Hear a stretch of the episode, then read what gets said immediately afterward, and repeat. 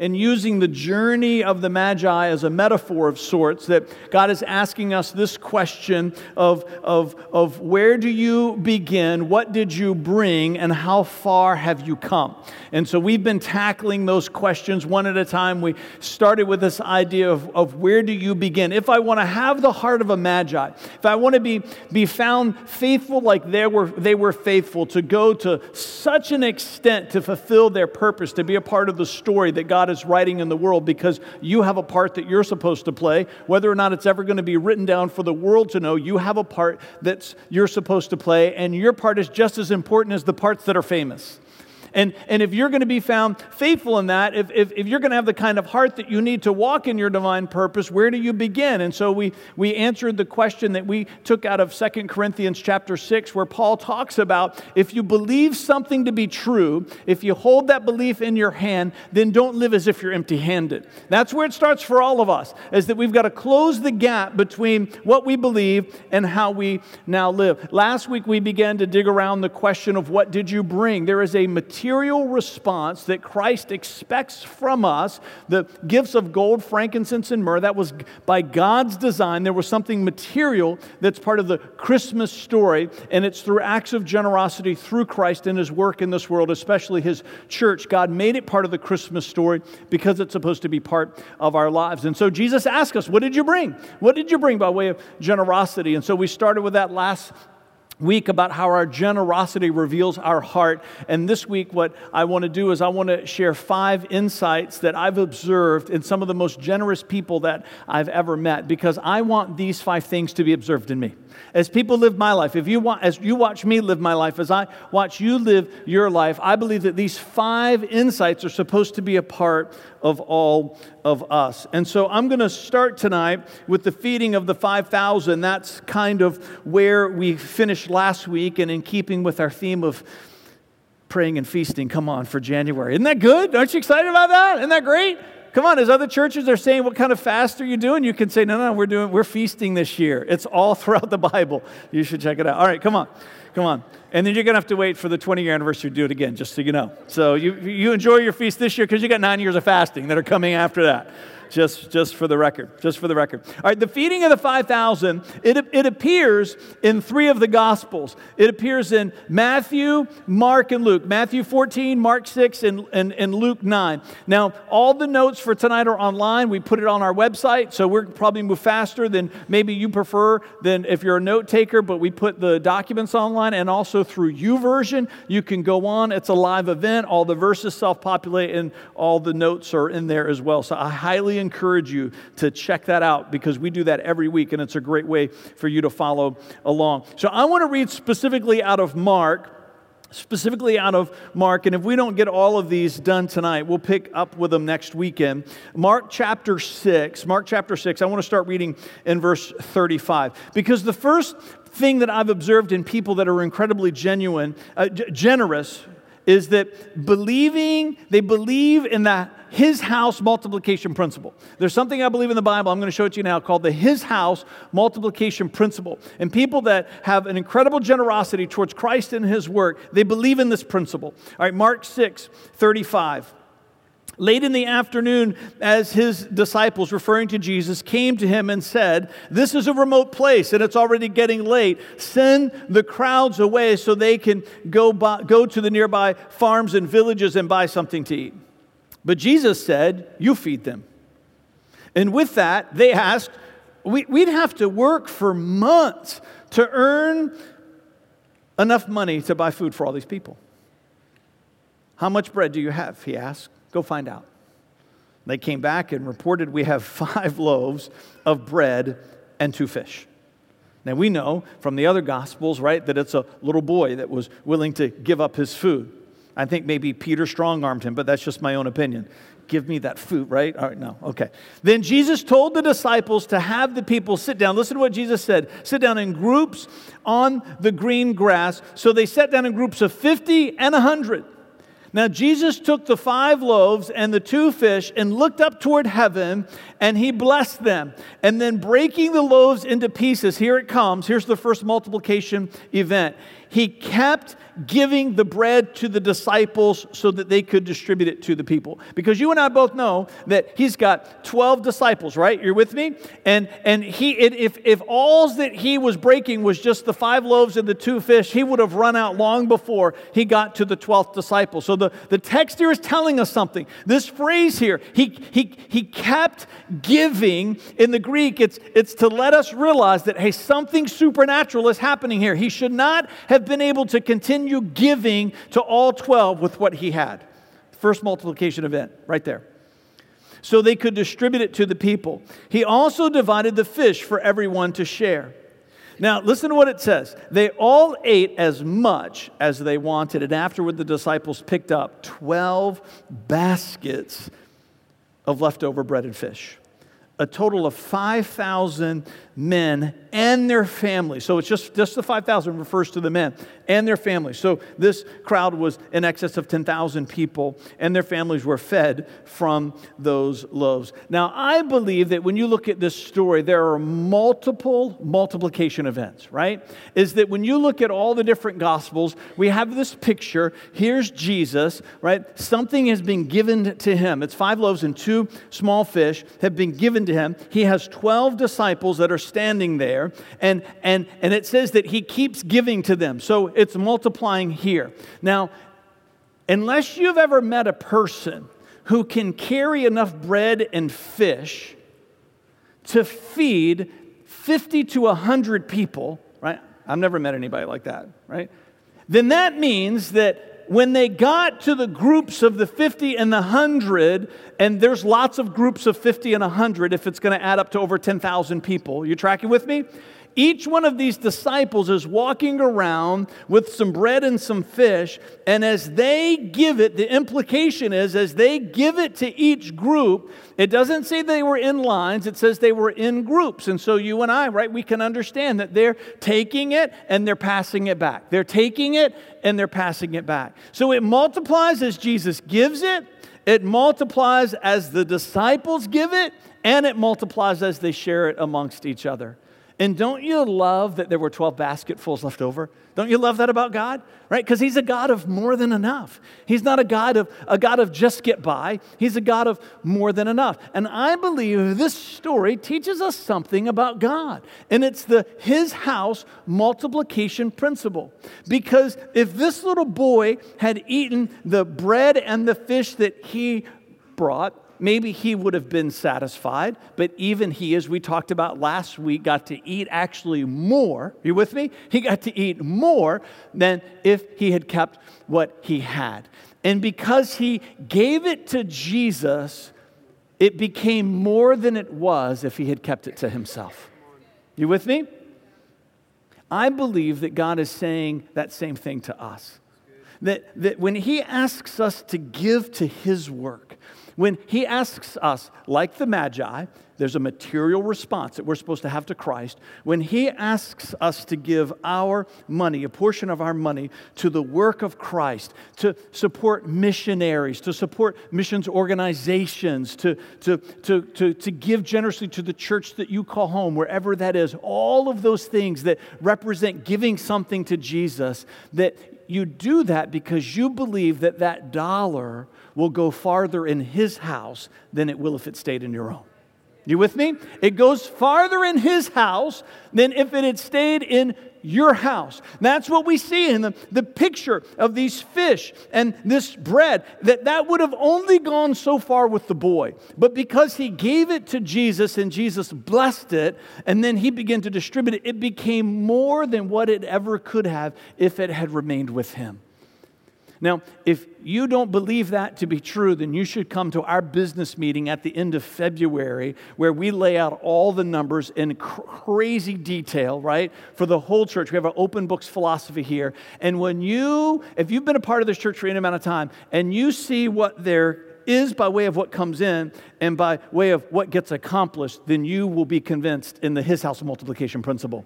What you give and then what can be done with that is so much more than if you had kept it for yourself. Believing in the His house multiplication principle, not the Chris house, the His house. Saying, Chris is like, I think he's, they're giving me something tonight. All right. I have a material response to Jesus when I believe that my money will go farther in his house than it will in my house. All right, number two, resisting the temptation of covetousness. I like that word, it makes your mouth work a little bit. Resisting the temptation of covetousness. I'm going to read out of Luke 12. We're going to come out of Luke 12 quite a bit tonight. Luke 12, 13 to 15. Then someone called from the crowd, Teacher, please tell my brother to divide our father's estate with me. Jesus replied, Friend, who made me judge over you to decide such things as that? I think the, way, the reason Jesus is saying that to him is that he's saying, Hey, don't invite me into your life to tell you what to do just in the moments when you're trying to tell me what to tell you to do. He's saying, if you want me to be the judge over your life, because I am supposed to be, because I'm the sovereign creator of the universe, then you need to let me tell you what to do all the time. Then he's, thank you. See, even children know the truth when they hear it. Then he said, listen to what Jesus says Beware, guard against every kind of greed. In the King James, it says covetousness. And I'm going to talk about that word greed, which gives us this it's the word covetousness, it's the Greek pleonexia. And then Jesus says, Life is not measured by how much you own. Life is not measured by how much you own. What are some things when you're eating them you cannot stop? Come on, raise your hand. I'll point to you and you tell me. What's pie? Well, well played. My wife's coconut pie. Uh, chocolate. Chocolate. Any other hands over here? Did I see some other hands go up? Seth? Pizza. Yes, we witnessed that with him on Saturday, last Saturday night. Nachos. Yeah, just any kind of nachos or right? All right. David, your hand go up. Hot, crisp. Can we just have a moment of silence for that? Hot, Krispy Kreme donut. Somebody else, Rylan? You second that, Marvin? Chips. Any kind of chip or just any chip? Doritos. Doritos. All right, let's get specific. For me, it would be the, what's the kind we like? Sweet lime chili Doritos? Yes, I, am right. White cheese dip. White cheese dip. White, that's yours. White cheese dip, Samantha? Chipotle. I see hands back there, hands back there, those kids back there. Sausage balls, come on. Girl after my own heart. What about the young man next to her? Oh, come on, the soft peppermints that your dad buys, is that what he said? Yeah, yeah. The ones that you think they're hard and you bite and they just kind of cave in. Oh, yeah. Yeah, I know them well. I know them. Somebody else? Anybody back here? Anybody, something you eat and you can't stop? Anybody? You don't want to confess in church, I understand. Carrie, and then we'll come to Donna. M&M's, Donna? Dark chocolate M&Ms. I'm a peanut M&M kind of guy. Brad? Peppermint patties. Yeah, every year for my dad would get for Christmas from my mom uh, Planters peanut brittle and peppermint patties, and he would put them together and bite them at the at the same time. I know it's a little bit different, isn't it? But that was he loved it. That was a ooh of I'm not sure, right? I recognize that sound. Two, two of mine are Cajun trail mix. Where did we get the Cajun trail mix? Walmart. I'm just telling you, do not buy it. There's something in there that's addictive. Cajun trail mix and Swedish fish is, is my candy of recent, right? One of my kids, I think it was Ethan, got Swedish fish, was at the White Elephant for RC. And uh, I found that late one night when they were all asleep. Come on. Because if it's in my house, it belongs to me, right? It's just like Jesus. And so, what, you, what I found here, you're not going to know that I'm a foodie. When you're eating Swedish fish, you should smash them and stretch them, and the flavor just really gets released, right? And so, so you know this feeling with whatever your thing is, which with me is Cajun trail mix or just recently Swedish fish. There's a moment that you get to where you say, if I were to stop now, I'm, I would be okay. And then you have that thought for about a tenth of a second, and you plow right through and you keep going because you say, the pain is worth it because my palate is hungry. Your stomach is saying, stop now. And your palate is saying, empty the bag, right? That's pleonexia. That's the feeling. You've had it, I've had it, and that's what Jesus is saying to these young men. Beware of covetousness. This, this feeling that enough is never enough. This feeling of I must have more. Now, what this young man was asking was something significant. We've talked about it here before at church. Uh, that, that, that in Jesus' day, according to the Jewish tradition, that, that when the father died and the inheritance was divided up just amongst the sons, it was a very chauvinistic time in history, just the sons, and the oldest son gets a double portion. So if there are two sons, the inheritance gets divided three ways. If there are four sons, it gets divided divided five ways. And the oldest son gets two portions because now he's the head of the household. And if you are the head of your household, you know that it costs you money. There's responsibility that comes with being the head of your household. And so there's added resources by God's design in the Jewish culture to fund the responsibility that they have. So, this is the younger brother that's coming to Jesus saying, Jesus, tell my brother to divide it with me. What he's saying is, it should not be divided three ways, it should be divided two ways because I want more of what my father is leaving. It's interesting, isn't it, that he does not ask for more of the responsibility.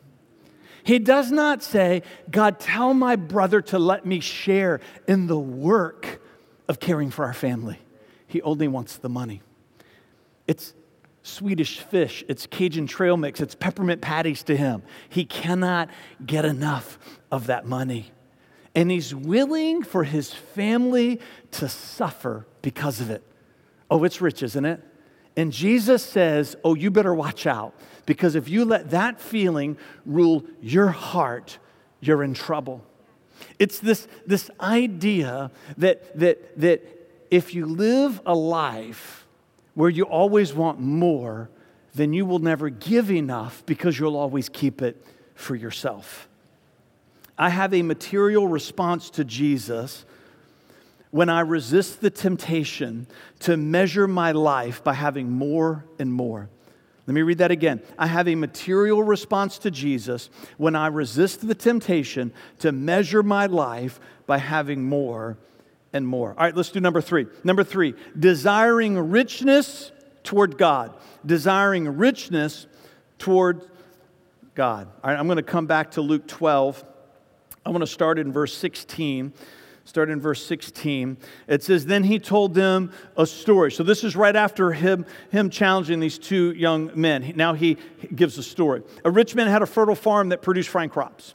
He said to himself, What should I do? I don't have room for all my crops. Then he said, I know, I'll tear down my barns and build bigger ones, and then I'll have room enough to store all my wheat and other goods. And I'll sit back and say to myself, My friend, you, you have enough stored away for years to come. Now take it easy. Eat, drink, and be merry. God said to him, You fool, you will die this very night. Then who will get everything that you worked for? Yes, a person is a fool to store up earthly wealth, but not have a rich relationship with God. Now, this is why we say when you're studying the Bible, don't just read run translation. And if you really want to study, then you should always reach for one of my favorites is the New American Standard Bible. Because what happens in some of these modern translations, the New Living Translation usually gets it right. I would say most of the time. It's one of the reasons why it's one of my favorite Bibles to read. But sometimes the people that did the work of interpreting, they read into the text and then they insert something to clarify a meaning that's not supposed to be there. So let me read this verse to you out of the New American Standard, which is one of the most literal translations of the Bible. It's a little bit harder to read because it doesn't flow, because these words aren't inserted, but it's important for study. So is the man who stores up treasure for himself and is not rich toward God. The word relationship is not put in there and it does not belong in there because that is not the context of this text. Here in the Greek, this word rich is pluteo and it means an abundance of material possessions. Now, can it be used metaphorically in a relational sense? It can be, but only when the context tells you that. And the context here is clear.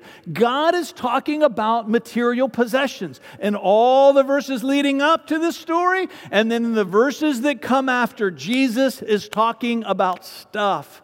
Now, that makes people nervous because this idea of being rich toward God, it kind of causes us to maybe slip into this mentality that I can buy my way into a right relationship with God. And we know that that's not true because of the doctrine of grace.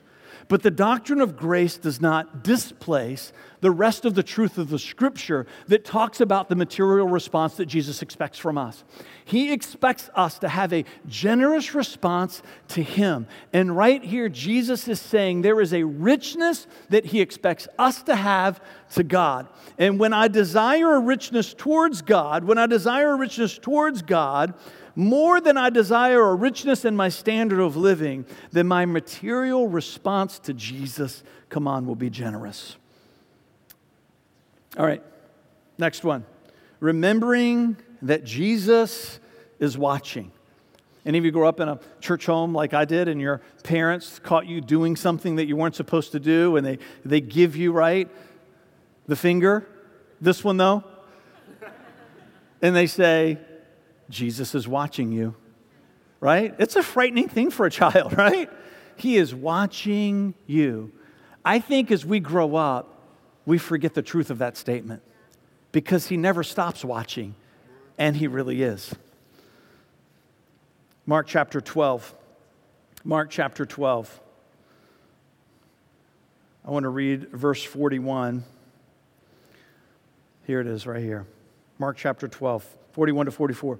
Jesus sat down, listen to what it says, near the collection box in the temple. And he watched as the crowds dropped in their money. You tracking with me? It would be, I, let me, I want to make it real for you. It would be that as if when we took up the offering here every Saturday night, not only would there be an usher that passed the basket, there would be an usher that followed and worked his way through the aisle, pardon me, excuse me, and watched every person and what they put in, right? Now, you know that we're not ever going to do that because Jesus is probably the only one that ever should. But guess what? Jesus did do it. And you know why? Because he's watching. Listen, listen to what it says. He sat down right by the collection box. Can, right? It was just as inappropriate 2,000 years ago as it is today. He just sat down there and watched as crowds dropped in their money. Now, many rich people put in large amounts then a poor widow came and dropped in two small coins. And Jesus called his disciples to him and said, right? So they, I would just want to make it real. So the usher that's following, not only are they watching, but at some point they stop and begin to give commentary on what people are giving. Right? I know. You would not come back to this church the next week, and you shouldn't if we were to do that. But can I tell you, somebody is following the usher and the basket down the aisle? And his name is Jesus and He's watching everything that we do. And He's giving commentary to the heavens.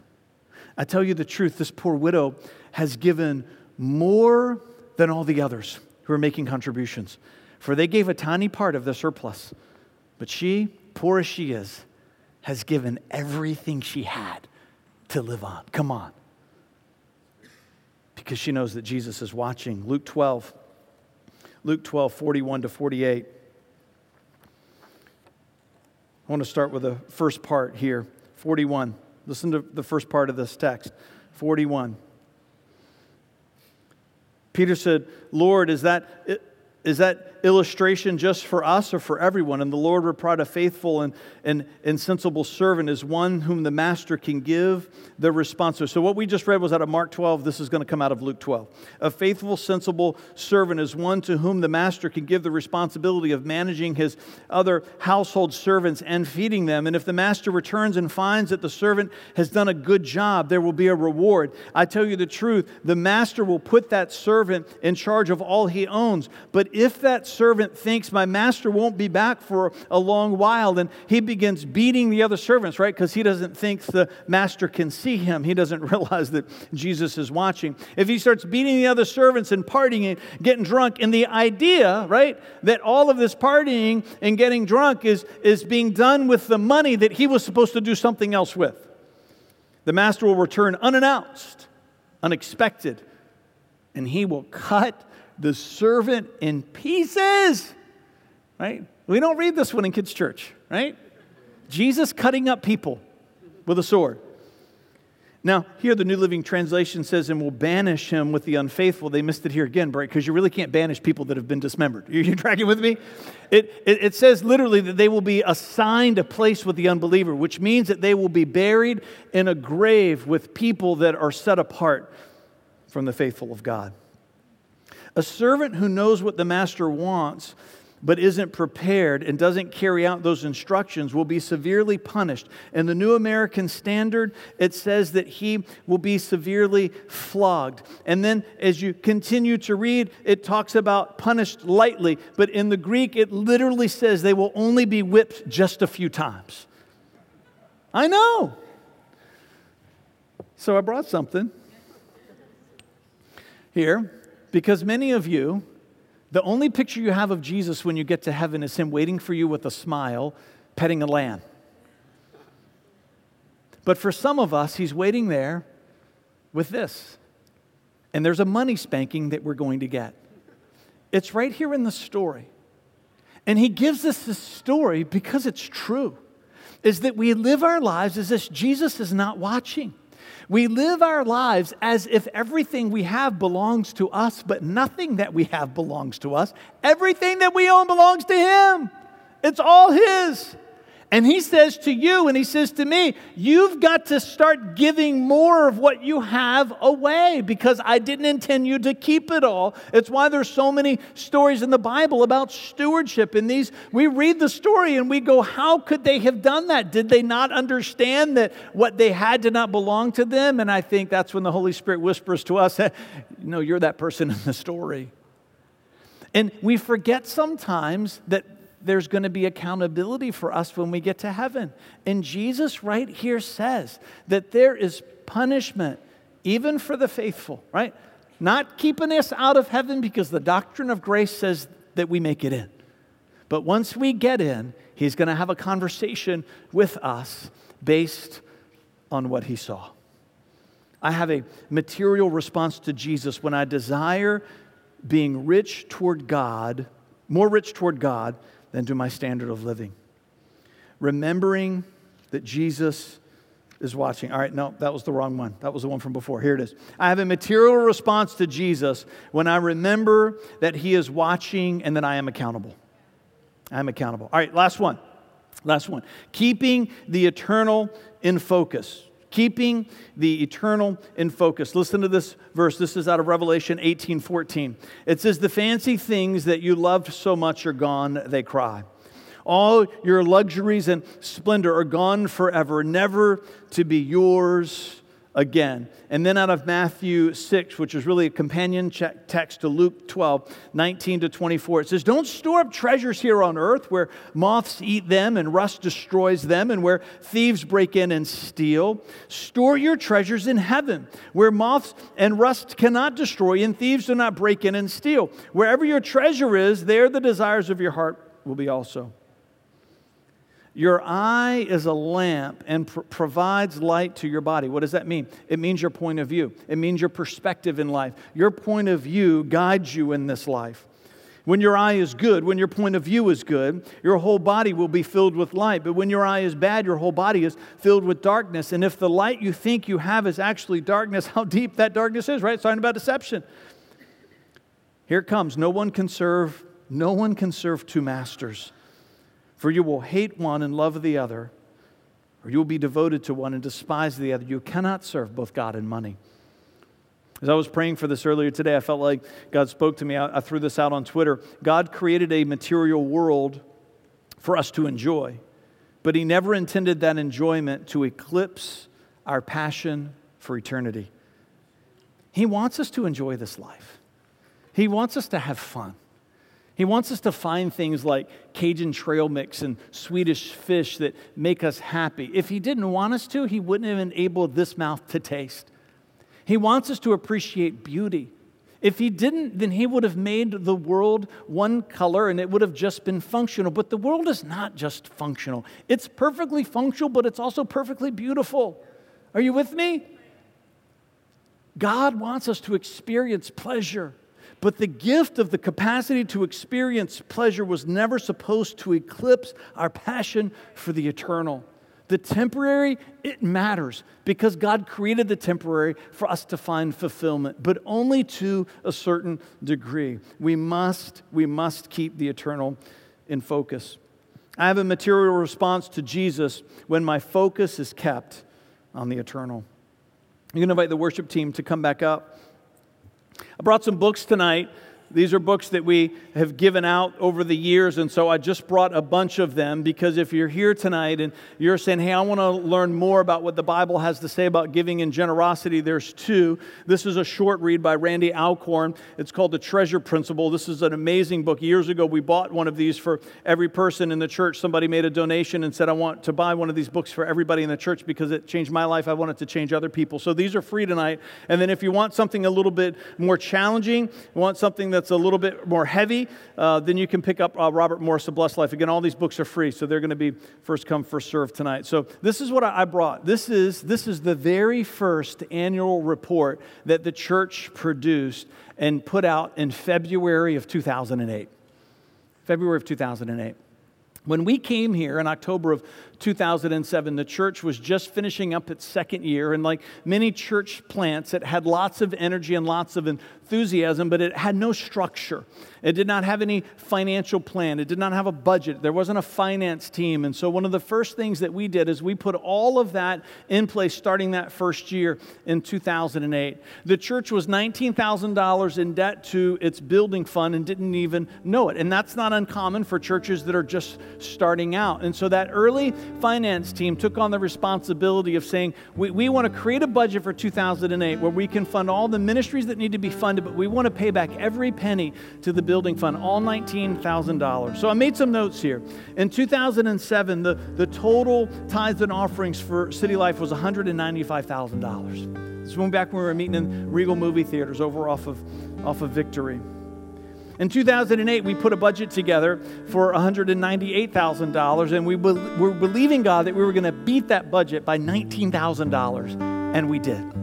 We, we met budget that year, and almost to the penny, we were able to pay back all the $19,000 to, to replenish that building fund, right? If you were here in those times, you remember us making that announcement at the next business meeting in 2009 and just how faith filled we were. And so, year after year after year, if you've been on, come on, we're getting ready to celebrate 10 years. We've been together with us, with you on that for eight. Some of you came before us.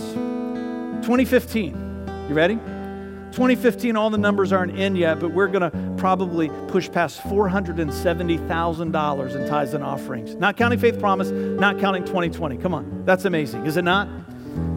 2016, 2016, our projections we believe will be far north of 575, knocking on the door of $600,000. We're not a big church, but those are big numbers.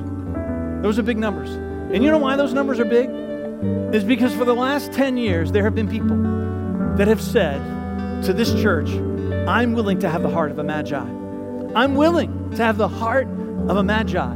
I'm willing to demonstrate these five things that we've studied together tonight. Those numbers are there because people stepped up and said, There is a material response that I'm supposed to have to Christ, and He's going to find me faithful. I'm sharing those numbers with you tonight because it's your turn for the next 10 years for the next 10 years. And for those of us that have been here for the last eight, we don't get to stop. Come on, that's the beauty.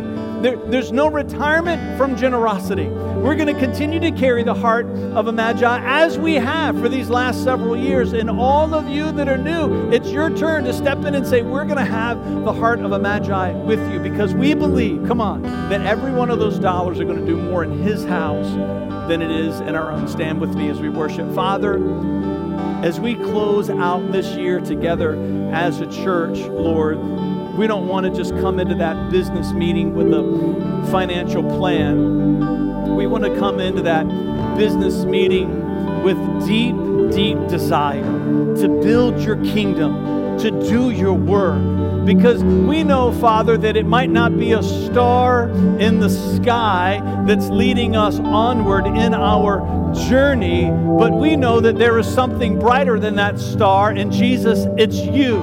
It's the radiance of your glory.